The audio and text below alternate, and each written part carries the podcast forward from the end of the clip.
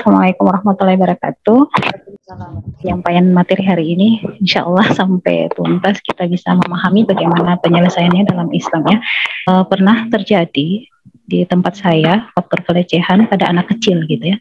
Jadi kalau dikorelasikan dengan apa yang kemudian Ustazah sampaikan tadi terkait dengan persepsi terhadap tekanan, berarti kan kita melihat anak kecil ini kan belum bisa gitu ya. Bagaimana uh, apa namanya daya tahan yang kemudian dia miliki atau nanti dia uh, antisipasi terhadap trauma yang kemudian dapatkan gitu.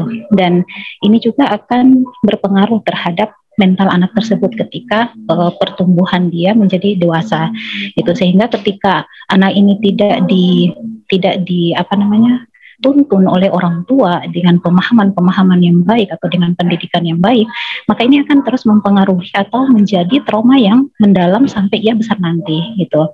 Nah, sehingga ini yang kemudian mau saya tanyakan adalah ketika orang tua tadi itu juga tidak mempunyai ya, persepsi uh, agama yang baik ditambah dengan yang tadi dijelaskan bahwa saat ini sistem kapitalisme itu sudah sangat menyerang ya dari sisi mana saja, maka ini semakin membuat uh, kita bingung gitu ya dalam penerapan ke apa namanya anak tadi gitu. Bagaimana penerapannya uh, untuk orang tua ini bisa melihat gitu. Kalau kalau kalau misalnya orang tua ini hanya sibuk dengan bekerja atau uh, dengan sesuatu yang lainnya, maka anak ini akan dibiarkan. Nah, ini kalau kita kita cermati ya dari trauma yang kemudian dapat ini kan bisa nantinya anak ini akan uh, sosi, uh, apa namanya isolasi sosial gitu ya. Isolasi sosial. Kemudian uh, kita perhatikan juga dia akan menjadi harga diri rendah gitu. Ketika sudah harga diri rendah dia tidak akan lagi gitu untuk bergaul atau uh, bersosialisasi ke lingkungan sekitarnya. Nah ini kan sangat berbahaya gitu sangat berbahaya. Jadi bagaimana orang tua peran orang tua nantinya ketika anak ini dengan trauma tersebut gitu. Mungkin itu dari saya bu. Terima kasih. Assalamualaikum warahmatullahi wabarakatuh. Jadi kalau kita bicara kasus yang terjadi pada anak-anak itu sudah langsung otomatis kita kita langsung paham bahwa yang salah itu pasti bukan anak-anak itu. Dan ketika Islam itu bicara e, menyelesaikan satu masalah itu tidak hanya bicara kuratifnya, tapi dia mempunyai mekanisme untuk mencegah e, munculnya persoalan tersebut. Jadi ketika kemudian ada anak misalnya dia mendapat dia menjadi korban pelecehan, gitu, kalau kemudian mau adil mendudukan persoalan yang terjadi, jangan cuman bertanya kepada Islam ketika kasus sedang terjadi, sudah terjadi, dan solusinya untuk itu saja. Karena kalau kayak begitu, itu namanya mengam, mengamputasi solusi yang dimiliki oleh Islam. Harus diakui di situ bahwa kesalahan yang terjadi, persoalan yang terjadi itu karena sejak awal tidak menggunakan sistem kehidupan Islam bahwa eh, anak-anak uh, itu bukanlah penanggung jawab atas diri mereka sendiri bahkan orang-orang yang dewasa di sekitarnya lah para penanggung jawabnya dengan level tanggung jawab dan perannya masing-masing. Ada wali sebagai penanggung jawab langsung dari sang anak. Di situ kalau kemudian berkaitan dengan mereka usia haldona, di situ ada hak-hak haldona dan ada orang-orang yang menjadi penanggung jawab hadona. Jadi satu sisi dia wajib, satu sisi dia berhak.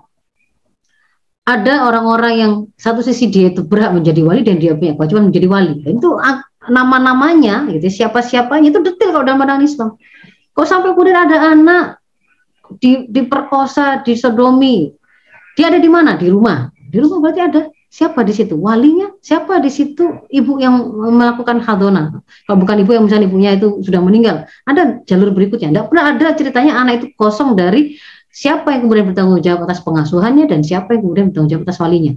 Di tengah masyarakat itu mereka juga paham bahwa kalau usia itu anak-anak belum mukallaf, mereka itu belum terbebani hukum. Kalau kemudian itu usianya adalah usia setelah memayis, melakukan kesalahan, maka hak atas anak itu adalah mendapatkan takdib pelurusan dalam rangka pendidikan. Tapi itu bukan seperti penjatuhan sanksi sebagai pelaku kriminal. Maka semua semua anggota masyarakat itu ketika memahami ada anak yang melakukan kesalahan itu mereka berusaha untuk mendidiknya, meluruskannya gitu ya, supaya mereka nggak sampai jatuh berlarut hingga akhirnya menjadi saat dewasa dia menjadi pelaku kriminal. Kalau menjadi pelaku kriminal baru waktu sudah mukalaf, itu yang menghukum adalah negara. Tetapi kalau dia masih belum mukalaf, itu adalah para pendidiknya, orang tuanya, gurunya, atau sekolahnya itu dalam rangka mendidik. Mereka berusaha diluruskan di situ kalau ada tanda-tanda penyimpangan. Jadi kita bicara kalau ada pelaku pelecehan itu kan berarti ada korbannya, ada juga pelakunya. Hari ini pelakunya itu juga bisa anak-anak gitu loh, bukan hanya orang dewasa. Nah, mencegah mereka untuk tidak melakukan kesalahan bahkan menjadi pelaku dari pelecehan itu sendiri kepada orang lain itu pun juga bagian dari tanggung jawab dari orang-orang dewasa di sekitarnya. Ada masyarakat yang menjaganya dengan amar ma'ruf nahi mungkar, ada mekanisme takdib dan kemudian ada pemenuhan-pemenuhan eh, hak anak yang itu dipimpin oleh negara. Termasuk di antaranya adalah misalkan eh, memastikan bahwa orang-orang yang mereka itu para kriminal tidak boleh berkeliaran dengan enak di tengah-tengah masyarakat. Pelaku LGBT yang mereka memang memang gaya hidup mereka itu mengharuskan supaya menularkan kebiasaan atau e, perilaku menyimpangnya sebagai homoseksual ini mereka harus nyasar, harus nyasar anak dan hari ini memang mereka itu mentarget anak-anak. Ada ada banyak alasan. Satu lebih mudah membujuknya, lebih mudah memaksanya. Dua lebih murah biaya untuk membuat mereka itu bisa dijadikan korban ya Tiga, itu bagi mereka itu lebih nikmat. Kemudian yang berikutnya, anak-anak itu peluangnya untuk mengkader dia jadi gay ke depan itu panjang. Makanya mereka kan nyasar itu. Nah, orang-orang kayak gini jelas-jelas nyata kayak begini ini kan penjahat, ini kan kriminal ini. Siapa yang kemudian akan bisa membuat menjadikan mereka ini itu ketakutan menampilkan dirinya, ketakutan melakukan aksinya, terbatas geraknya. Ya itu saya pada kekuatan level negara. Dengan dia punya perangkat alat hukum dia, dia bisa menjatuhkan sanksi yang menjeratkan kan begitu. Jadi perlindungan itu komprehensif untuk mencegah anak-anak tadi sampai terjadi seperti itu. Nah, sekarang persoalannya kembali ke dunia nyata. Sudah kadung ini kita hidup di situasi memang nggak menerapkan syariat Islam. Maka yang kemudian terjadi adalah kayak kayak begini tadi, itu jumlahnya pasti akan banyak, pasti akan banyak ibu.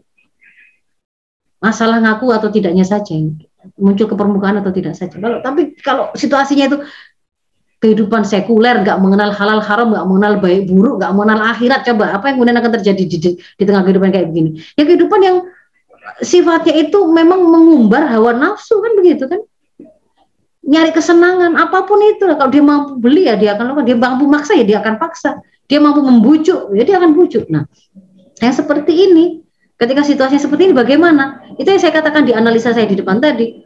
Hari ini ketika orang itu menghadapi stresor, dia itu dipaksa bertahan hanya dengan daya tahan sumber daya dia punya saja sendiri. Dia tidak bisa mengharapkan ada daya dukung dari dari lingkungannya dari masyarakatnya dari tetangganya itu di, desainnya itu terpecah kita satu sama lain. Terus mikir urusannya dewi dewi itu sudah cukup berat. Maka itu yang akan membuat berat memang. Akan membuat berat. Jadi harus diakui dulu. Situasi hari ini mau menyelesaikan. Kalau kemudian ibu berharap solusinya adalah apa yang bisa saya lakukan sebagai saya sebagai dokter atau saya sebagai gurunya atau saya sebagai orang tuanya.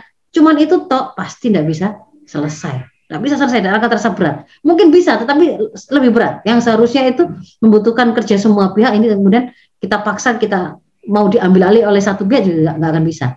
Nah tapi bagaimanapun kalau memang itu ada pada level tanggung jawab kita itu harus kita sempurnakan. Misalkan kita adalah guru, misalkan kita adalah orang tua, misalkan kita adalah apa tenaga medis yang membantunya tadi, ya lakukan apa yang bisa kita lakukan. Kalau kita orang tua, kalau kemudian kejadian itu tadi itu menunjukkan bahwa ada kesalahan yang kita lakukan, prinsipnya rumusnya cuma satu, kalau salah ya taubat, taubatan nasuha. Pada kondisi tertentu, kalau ini anak usia dini, itu adalah masa privilege orang tua itu dekat dengan anaknya dan dia buang kesempatan itu itu adalah dia adalah penanggung jawab utama. Orang anak itu belum kenal lingkungan yang lain belum kenal pengaruh-pengaruh yang lain. Tapi justru karena ada ke ada kelonggaran ada pengabaian dengan oleh orang tua akhirnya dia ketemu dan orang-orang yang seharusnya tidak memegang sang anak ini yang mengintervensi kehidupan anak ini berarti harus diakui itu kesalahan dia. Dia harus taubat. Taubatan nasuha. Taubatan nasuha berarti berhenti seketika dari melakukan keharuman yang sama.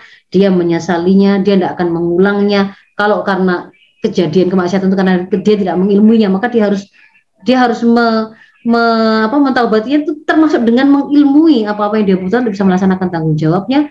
Dan yang berikutnya, yang menyelesaikan persoalan tadi. Kalau dia tidak bisa membantu anaknya tadi, berarti harus cari bantuan ke tenaga ahli atau pakar yang bisa membantunya.